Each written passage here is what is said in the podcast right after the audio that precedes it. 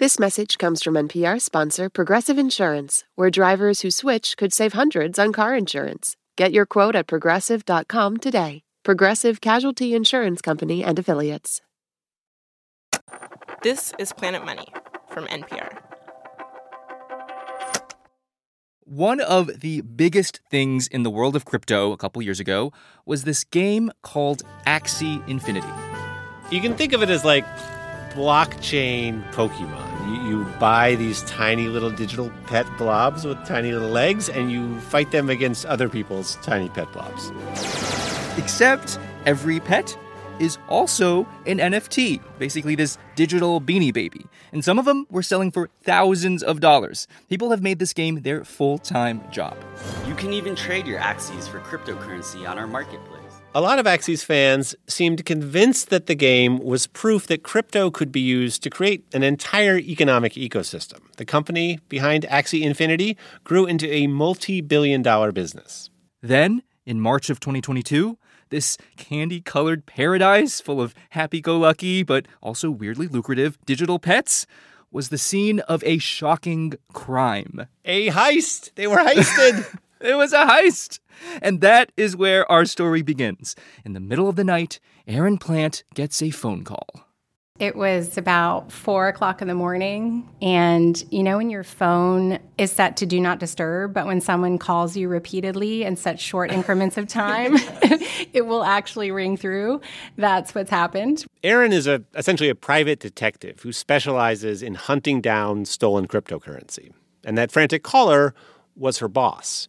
Erin was about to get the biggest assignment of her life. I think the first words out of his mouth were Axie Infinity lost $600 million. $600 million worth of crypto plucked out of one of the company's digital wallets. What was your reaction? My reaction is just horrified. I mean, I, it was jaw dropping. That's a huge amount of money, an absolutely astounding amount of money. It was, in fact, the largest crypto heist in history.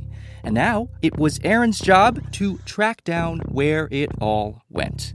Hello and welcome to Planet Money. I'm Jeff Guo. And I'm Keith Romer. That 4 a.m. phone call would launch an 18 month long investigation and lead Erin to face off against some of the world's most sophisticated digital money launderers. Today on the show, the biggest crypto heist of all time a case that would eventually pull in the FBI, raise alarms at the highest levels of government, and threaten the nuclear security of the entire planet.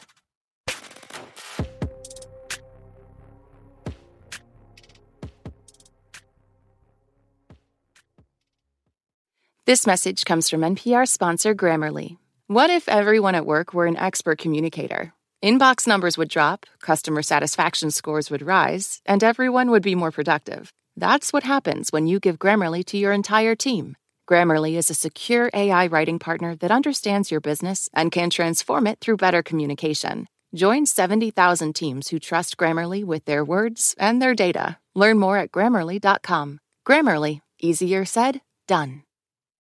This advertisement comes from our paid sponsor, Fundrise. High interest rates mean that real estate assets are available at a discount compared to previous valuations. The Fundrise flagship fund plans to expand its billion dollar real estate portfolio over the next few months. Add the Fundrise flagship fund to your portfolio at fundrise.com/money. Carefully consider the investment objectives, risks, charges, and expenses of the fund before investing. Read the prospectus at fundrise.com/flagship.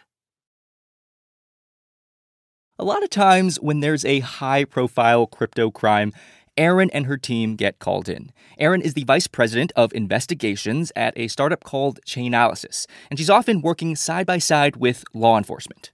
You have a security clearance. I do. How often in your regular life do you have to use the phrase, it's classified? I've never had to use that phrase before. I actually don't think most people in my regular life have any idea what I do. because by the time they find out, they've disappeared. Yes, yeah. yes, exactly. When Erin first started out 20 years ago, she was helping governments investigate bribery and corruption and tracking down where all those bribes were going. And Erin loved this methodical kind of work. I'm very much a math, science, black, white, nothing colorful in between kind of person. Back in the early 2000s, it was kind of the dawn of digital evidence. Erin would have to literally sneak into server rooms, physically plug in hard drives, and copy over the incriminating data. We would often go into a company building, and our story was that we were there to do a software upgrade. Literally undercover. This, this was your cover story. You're a you're a you're an IT person. Yes, we were an IT person. So our we would go in with a cover story that we were there to do a software upgrade or do something IT related, and it had to be done overnight. So we would arrive in the evening. We would work all night, copying people's emails in secret. In secret. Those emails would sometimes hold clues to illicit payments, and they would help Erin trace those payments through the financial system, through credit cards and wire transfers and banks. It was all this very slow process with all of these dead ends. But by the time the Axie heist happened last year, a lot had changed in Erin's world. Instead of using the traditional financial system, these days more and more criminals are using cryptocurrency, laundering money through Bitcoin or Ethereum or whatever. And in some ways, crypto might sound like an investigator's dream because every transaction gets recorded on the blockchain. And for most of the big cryptocurrencies, that blockchain is visible to the entire world. So it is real time, it is available for anyone to look at and you can follow the money in a similar manner that you follow it in traditional financial crime investigations, but you're able to do it much faster. But in the world of crypto, the criminals can also move much faster, and in all of these really sophisticated ways. Now, when Erin was hired by Axie Infinity to investigate this heist, step one was to start at the scene of the crime. And you know how in murder mysteries they have that wall where they tape photos of suspects and evidence, and there's this little red string connecting everything? I love a murder board. You gotta love a murder board. exactly. Erin has a version of that for the blockchain. We're in her office and she pulls it up on her computer, and she can show us exactly what happened in the immediate aftermath of the Axie heist. So this is this yellow circle here is Axie Infinity's wallet. This is their wallet that they control. And this yellow circle here is the wallet that oh, okay. the money moved to. And then you see from this hacker wallet that uh-huh. held all of the stolen funds, you see this sort of spray of lines coming out of it. In those first few hours after the heist, the hackers are already moving that stolen crypto. They're changing wallets, they're splitting money into different wallets, they're swapping it for other kinds of cryptocurrencies. It's like following a, a getaway car that is making exits off of off ramps and going through tunnels and going onto different roads and merging onto other roads to try to lose the path of the the car that's behind them chasing. Or in this case, it sounds like you guys are like in a helicopter and you can just see them. we, I, that's a good analogy. I think we are in a helicopter and we can see them, and we're watching them at all times. Erin doesn't know who these hackers are, but one thing she notices is they are good. They are methodical. They are breaking this money into regular amounts, moving it around in systematic ways, and then they kick it up a notch. So it, it's now an hour or two in, and we are looking at the money that came out of the Axie Infinity Treasury, and it starts to hit a mixer called Tornado Cash. And so that immediately sets off alarm bells. Tornado Cash is this notorious cryptocurrency mixer. Mixers are these digital services that take in money from different places and kind of scramble it all together. For the Erins of the world, they are a giant headache. Here's how they work. Let's say I have 10 bitcoins and I bring it to a mixer. The mixer is collecting my bitcoins, it's collecting bitcoins from other people, and it uses these fancy algorithms. One of them is called CoinJoin to pool all of our bitcoins together and then randomly deposit our money into new, clean digital wallets. Now, mixers can be used for legitimate reasons, for privacy, to keep your crypto transactions anonymous, but they are also essentially the ultimate money laundering tool. So when a, money hits a mixer, it'd be like if the getaway car went into a building and Like a giant garage. exactly goes into a giant garage and 15 cars come out the other side and those cars are all identical. I think this is a plot element in Ocean's Eleven. I think it is. I, I absolutely is. And if it's not, they, they should build it into the next one. And so um, what happens there is you don't know which one to continue chasing. You saw one car go in, and you saw multiple come out. All right, hold up, hold up, Jeff. You know that I'm not going to allow your erasure of the Fast and Furious franchise to go unremarked. It's from Too Fast, Too Furious, not from Ocean's Eleven. Okay, go on with the show. Okay, okay. Regardless of which fictional movie this came from, in the real world, in the real Axie Infinity heist, these hackers, they weren't just using one mixer. They were using multiple mixers, one after another after another. And all this scrambling can make it really difficult, almost impossible for investigators to follow the trail. Except Erin lets us in on what is kind of a secret. She says she and her team at Chainalysis have started to develop ways to essentially reverse the mixing process, to actually trace the money through a mixer and out the other side, to see which is the right car for them to be following. Do the criminals know you can do this? They, they are starting to figure it out. So one year ago, I would have said no. And at that point, Chainalysis didn't even talk about demixing. We didn't want criminals to know that demixing, as we call it, was even possible. Wait, so people thought this was actually impossible to figure out which of the getaway cars were the right ones? Yes. Yes, exactly. Erin was pretty cagey about how their demixing technology actually works. When I pressed her for details, she told me it was proprietary and she didn't want to give away too many clues to the criminals. It sounds like what you're doing is you're taking advantage of like vulnerabilities in how these mixers operate. Erin starts looking at the public relations guy sitting in the corner. I probably can't say that.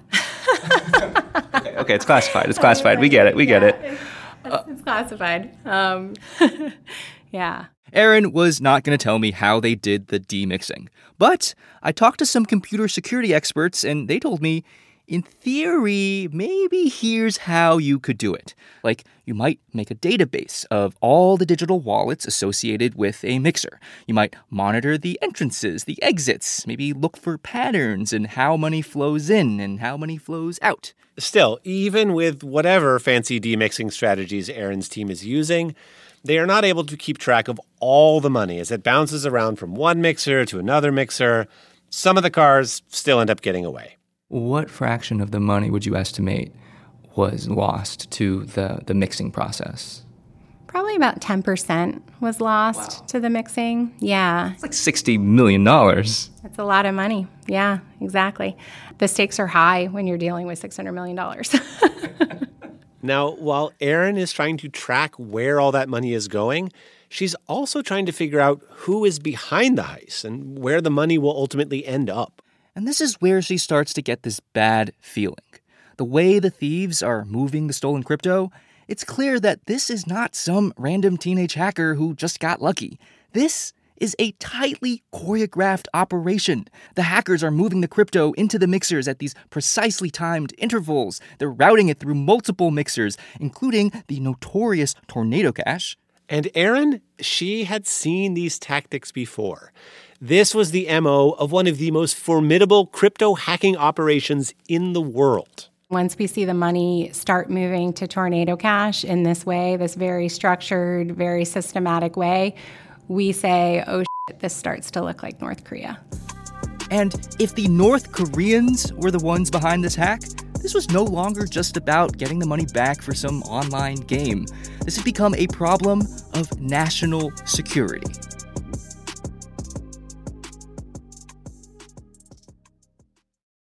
Support for NPR comes from ADP. Say you own a business, then suddenly a solar flare adds an extra hour to each day. Would you add an extra shift, shift office hours, install those weird sleeping pod things? You can try to figure it out on your own, or just get ADP. From HR to payroll, ADP designs forward thinking solutions to help your business take on the next anything, even unexplainable cosmic events that end up granting humanity an extra hour a day. ADP, always designing for people. This message comes from NPR sponsor Redfin. Redfin updates their listings every two minutes and gives personalized recommendations based on the homes that you like so you can find the home that's just right for you. You can favorite homes, share listings with others, and even schedule tours with a local Redfin agent all in the app. When you're ready to buy, an experienced local Redfin agent can guide you through the whole process, and they know how to help you win the right home at the right price. So download the Redfin app to get started today. Last year, the FBI created a special team devoted to crimes involving cryptocurrency. So, my name is Chris Wong. I'm a supervisor uh, at the Virtual Assets Unit within the FBI. As you might imagine, there's kind of this weird culture clash between the very buttoned up culture of the FBI and the very uh, not buttoned up world of crypto. And this clash is neatly captured by the Virtual Asset Unit's choice of mascot. Oh, of course there's a mascot. We have an alpaca for sure. Really? No. Are yeah. you kidding? Yeah, I think it's J. Edgar Hodler. No, no. No, I'm dead you... serious, yeah. It's J. Edgar Hodler. Hodler. You know, like Hodler, if you know crypto. So this is like a mashup of J. Edgar Hoover, who is the infamous first director of the FBI, and HODL, H O D L. It's like this crypto inside joke. It stands for hold on for dear life, like never ever sell your crypto. Now, clever mascot aside, Chris is still very much an FBI agent. So while we know that the FBI worked on the Axie Infinity case, and we know that Chris is one of the crypto experts inside the FBI, good luck getting Chris to actually talk about the case. Have you worked on this investigation? So we're not in the practice of talking about who, which agent is is necessarily involved in any particular case. You're not allowed to talk about it. That's not really what I said. okay. Um, so uh, interesting. Chris was, however, willing to talk about North Korea's involvement in this kind of thing. Chris is actually an expert in stopping the flow of illegal funds to North Korea. He says North Korea has been frozen out of the U.S. financial system since long before crypto, going back to like the 1950s. For decades, North Korea has been one of the most sanctioned countries in the world. Part of our job is to uh, essentially enforce uh, those rules. Over the years, North Korea has found all these creative ways to work around these rules, like using front companies to secretly sell their coal and buy gas. But six or seven years ago, Chris noticed the North Koreans were increasingly turning their attention to crypto. I would say, like the North Koreans, I call them crypto curious. They do everything, they try everything. Crypto curious. Yeah. Well, you know, the whole promise of crypto is we're going to disrupt the traditional financial system. And I'm sure from a North Korean perspective, it was like, well, the traditional financial systems kind of has all these roadblocks. So this sounds great. Let's disrupt it. Yeah. Right. I mean, if you think about uh, you you call them roadblocks, but we call them anti money laundering controls. you know, uh, rules, like rules in place for a good reason. Uh, like, dang, you have to provide an ID to open a bank account. These kinds of roadblocks, these whatever rules, by and large, did not exist in the world of crypto back then. The North Koreans could set up accounts and transfer money, no questions asked. And their state-sponsored hackers have turned into some of the world's most sophisticated digital money launderers. Last year, they stole a record breaking amount of crypto. Some estimates put it north of a billion dollars. So we're talking you know, significant amounts of funds. And you know the issue it's not that you know North Korea is stealing these assets and and doing good with them like they're diverting large amounts of currency into funding uh, weapons production and, and weapons uh, delivery systems nukes and yeah exactly the Biden administration recently estimated that half of the North Korean nuclear program is being funded by stolen crypto. And 2022 was record breaking not just for North Korea's crypto hackers, but also for its nuclear program. Before 2022, North Korea had been doing maybe 10 or 20 cruise and ballistic missile tests a year. Last year, by some estimates, they fired off 90. So, the US government is now taking North Korea's crypto operation a lot more seriously. The Axie Infinity hack, it was really the turning point. Because of that hack, for the first time ever, the US government put sanctions on crypto mixers. They went after two of North Korea's favorite mixers, including the notorious Tornado Cash. They even recently arrested one of Tornado Cash's founders. Shutting down the mixers was one way to make life harder for the Axie hackers, to slow them down. But Chris says the larger goal is not just to slow them down. The goal is to stop the North Koreans from turning their stolen crypto into actual cash. Well, North Korea needs crypto to buy stuff, but you can't buy ballistic missiles with Bitcoin. Uh, you can't? Yeah. Eh, well, I mean, maybe you can. Like I, have never tried, but yeah. like ultimately, you need to convert this crypto to fiat currency or, to, to or like, cash, like cash, government-backed cash. Yeah, like like dollars or rubles or something. And there are just not that many places where you can offload hundreds of millions of dollars worth of crypto. At the time, one of the big ways for the North Koreans to cash out was to send their crypto to a third party, to a place called a centralized exchange. These are kind of like the banks of the crypto world. And for the FBI, they represent one of the few opportunities they have to actually get some of the stolen money back generally speaking, those are the prime places that where we're able to have some sort of impact. Like places that have a real phone number and existence. Sure, but um, your mileage is going to vary with a lot of with a lot of exchanges. Some crypto exchanges still see themselves as disruptors of the traditional financial system. They seem to really not care all that much who is using their services. They don't ask their customers too many questions. But some crypto exchanges are more willing to cooperate. When the FBI sees stolen money moving to one of those exchanges, they can reach out. They can say, hey, freeze that account. It's the North Koreans. And the exchanges will actually do it. Now, the FBI, they are not doing all this alone.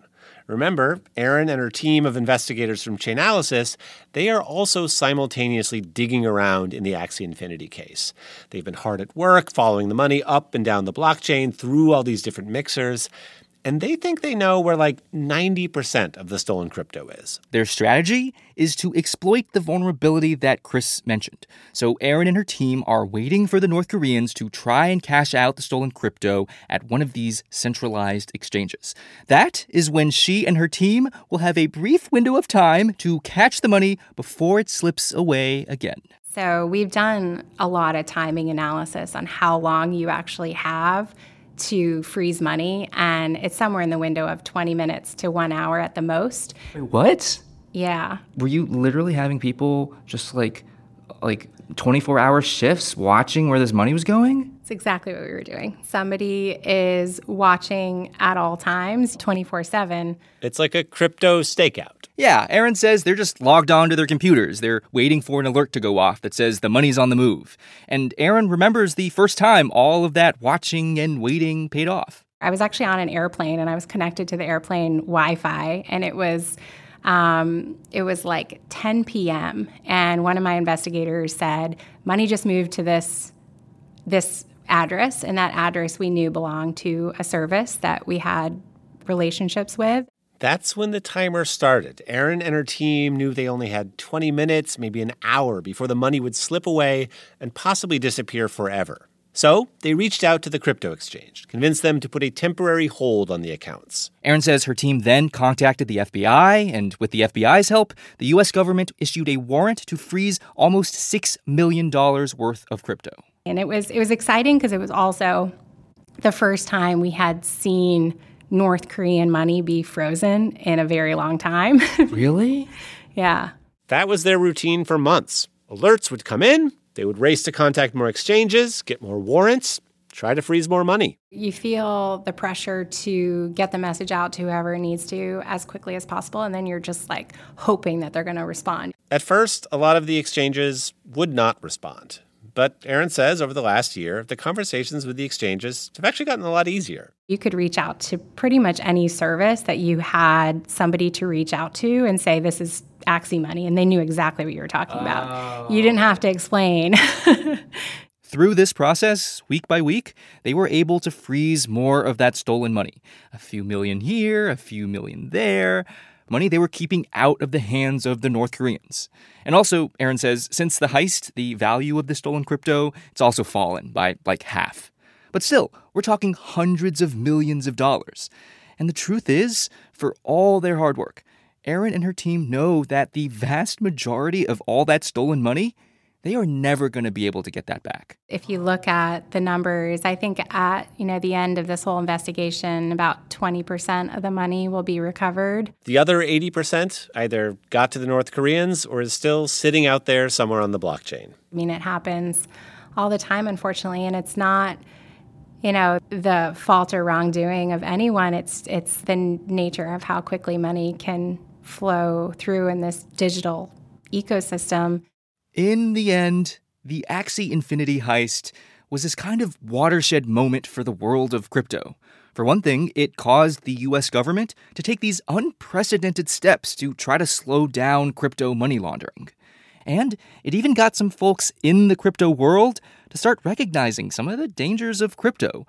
A lot of the centralized exchanges, they're beginning to ask their customers more questions, requiring ID, doing a little more due diligence. For Erin, the Axie case was kind of the high point of her career so far, partly because it was the biggest investigation, but partly because she finally got to share what she and her team had pulled off. She's usually not allowed to talk about her work. There are usually cases that are classified or mm-hmm. completely confidential, and we're never able to talk about them. Um, but within our team, we give a lot of, you know, digital private, classified high fives. a classified high five. That's all you get. High fives. That's what we'll, that's what we'll call it.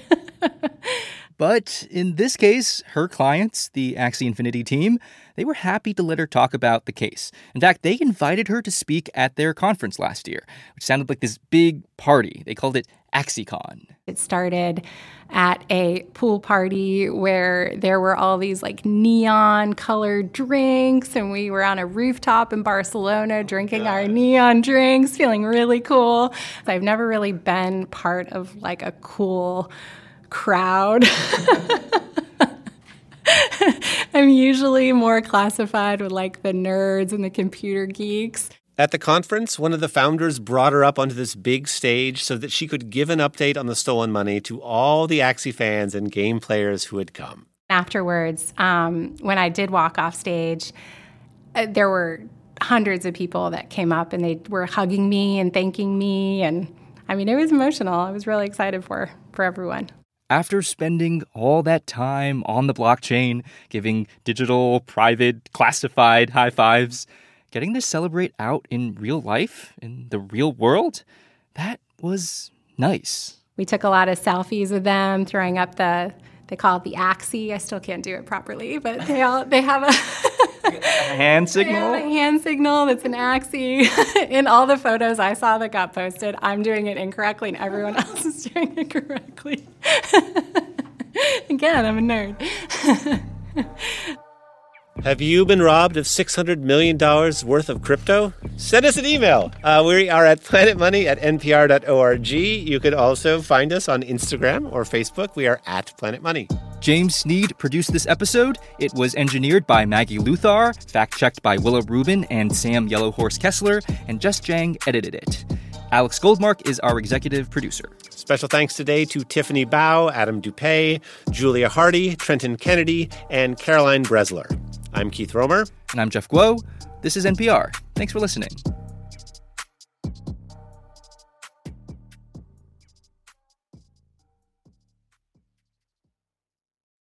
This message comes from NPR sponsor Mizzen and Main. You deserve a dress shirt you actually want to wear. Try a comfortable, breathable, and machine washable dress shirt from Mizzen and Main and use promo code MONEY to get 25% off orders of $130 or more at mizzenandmain.com. This message comes from NPR sponsor Capella University. With Capella's FlexPath learning format, you can earn your degree online at your own pace and get support from people who care about your success. Imagine your future differently at capella.edu.